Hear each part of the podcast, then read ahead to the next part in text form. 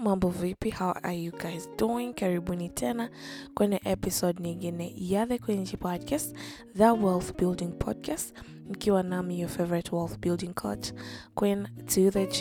Kwa wageni, karibuni sana, jisikia uko nyumbani, mahali hapo unapata elimu ile ambayo walisahau kukufundisha shule, elimu ya fedha, uwekezaji, kujenga utajiri, kuweka akiba. Yote hayo mazungumzo yote muhimu ya fedha yanafanyika mahali hapa. Kwa wenyeji, karibu tena kwenye episode nyingine. Thank you for listening. Ukiwa hapa, usiache kusubscribe kutegemeana na platform unayotumia. Tafadhali subscribe, tafadhali like, tafadhali share, tafadhali acha comment yako, inatusaidia sana sana sana sana sana. Leo kwenye episode nyingine ya The Quenji Podcast, bila kupoteza wakati, tunaenda kuangalia endapo kipato kinakuwa kidogo, ufanye nini ili uweze kuwa na mstakabali mzuri wa kifedha regardless ya kwamba kipato ni kidogo. Siku zote napenda kusema ya kwamba swala sio kipato chako, swala sio kipato chako kwamba ni kikubwa au ni kidogo. Swala ni unafanya nini hata na hicho kipato kidogo au kikubwa. So leo tutaangalia nini ufanye ili uweze kuwa na mustakabali mzuri wa fedha regardless ya kipato chako kidogo. Leo watu wa vipato vidogo mmefikiwa. Okay, nasisitiza kwamba kipato chako hakina uhusiano na mstakabali wako mzuri au mbaya wa fedha. Nidhamu yako, yale unayoyafanya, tabia, habits ndizo zitakazopelekea wewe kuwa na mstakabali mzuri wa fedha au mstakabali mbaya. Kwani haujawahi kuona watu wenye vipato vikubwa tu hawafanyi cha maana na vipato vyao, lakini ukashangazwa na mtu mwenye kipato kidogo anafanya vitu vya maana, vitu vikubwa na kipato chake kidogo? Hujawahi kuona? Mi nimewahi kuona. Kwa hivyo utagundua hapo tena uta, utagundua e, na utakubaliana na mimi kwamba swala sio kipato kidogo au kikubwa. Swala ni unafanya nini na kipato chako. So kama una kipato kidogo, haya ndo unapaswa kuyafanya ili uweze kuwa na mstakabali mzuri wa kifedha. Kitu cha kwanza, hakikisha siku zote kuwa na budget. Kuna watu wanafikiria kwamba kuwa na budget ni kwa ajili ya watu wenye vipato vikubwa. Uh-uh. Kuwa na budget na sio lazima utumie budget tracker, sio lazima sijui utumie app, sio lazima kuwa hata tu na notebook yako. Kuwa na notebook yako, budget matumizi yako na mapato siku zote kabla ya kupata mapato. Kila kipato unachotegemea kukipata kipite kwenye budget, uwe umeshakipangilia kwamba utakitumiaje kinapokuja inakuwa rahisi kuwa na picha kamili ya jinsi ya kutumia mapato yako. So kuwa na budget siku zote. Lakini jambo la pili la kufanya, epuka madeni yasiyokuwa ya lazima. Wakati mwingine unaweza kuwa unaona kipato chako ni kidogo ama hakitoshi kwa sababu una madeni, na nataka uweke bidii kwenye kuvunja ile hali ya kwamba lazima uishi kwa madeni. Yaani kuna watu ambao mwezi mzima lazima akope ili atakapopata kipato mwisho wa mwezi akalipe madeni, aje aanze upya kukopa, alafu mwisho wa mwezi.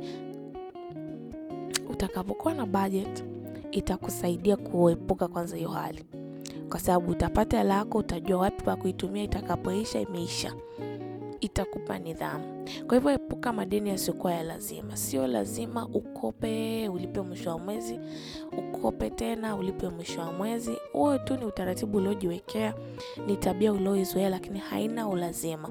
Unaweza kuifuta hiyo tabia, unaweza ukaachana nayo ukaishi tu ndani ya uwezo wako wa kipato chako. You can do that, ni kuamua na kujenga hiyo nidhamu. Kwa hivyo epuka madeni yasiyokuwa ya lazima. Lakini jambo la tatu pia ni kupunguza matumizi yasiyokuwa ya lazima. Unapokuwa na kipato kidogo, bado unaweza ukawa na malengo yako ya kifedha. Hayo malengo ndo kitu cha muhimu kwa wakati huo.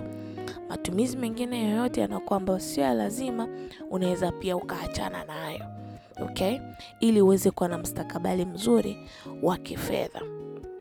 Lakini jambo la muhimu kabisa, kwa sababu mimi sio mdau mkubwa sana wa kupunguza matumizi, wa kukata sijui matumizi, mimi ni mdau wa kuongeza mapato. Tafuta namna ya kuongeza mapato yako. tafuta namna, hata namna kidogo. Unapokuwa na kipato kidogo, ukaongeza kipato kingine cha kukuongezea elfu kumi elfu ishirini juu ya iko kipato kidogo, sio sawa na kutokuwa nayo. Unajua watu wengi ukiongelea kuongeza mapato, mtu anakurukia usoni, anakuuliza kwa mtaji upi? E, mtu mmoja aliwahi kuniuliza kwa mtaji upi dada? Sio vibaya kuuliza, lakini nami nakwambia kwamba sio kila biashara zinataka mapato makubwa. Kwa hivyo tafuta namna hapo ofisini kwako, kwenye mazingira yanayokuzunguka, majirani wanaokuzunguka, utakuta tu kuna biashara unaweza ukaifanya ikakuingizia elfu thelathini elfu ishirini ambayo haihitaji mtaji mkubwa, ambao mtaji unaweza ukapatikana kwenye hicho hicho kipato chako, then ukawa umeweza kuendelea kuongeza mapato yako. Mpaka pale utakapojifunza kuwa mtendaji na sio mtu wa excuses. Unajua, kwa mfano ukija kuniuliza kwa kipato kipi, ni kwa sababu umechagua kuwa mtu excuses.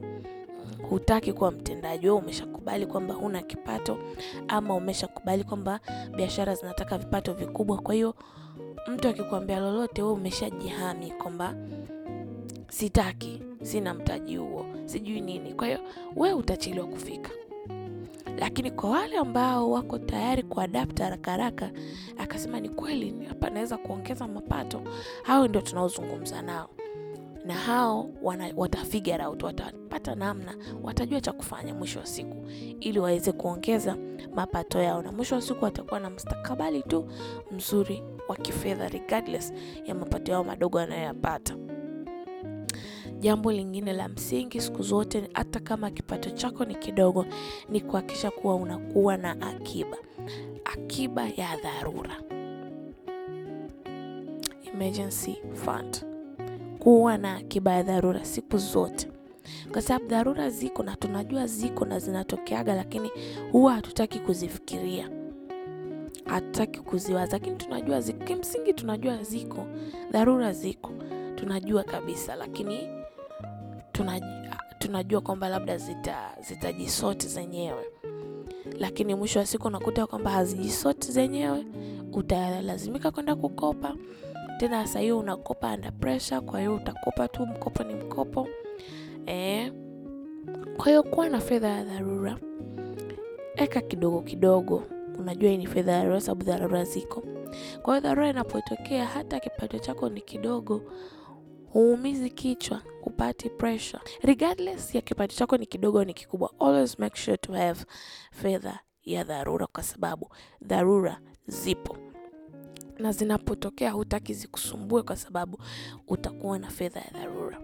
Kwa hivyo haya ndio mambo machache unayoweza kufanya ili kuwa na mustakabali mzuri wa kifedha regardless ya kwamba kipato chako ni kidogo. Asante kwa kusikiliza. Tukutane kwenye episode nyingine wakati mwingine.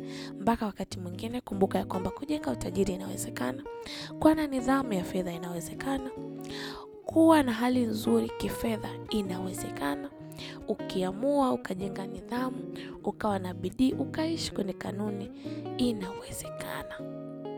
Asante kwa kusikiliza. Kwa heri kwa sasa.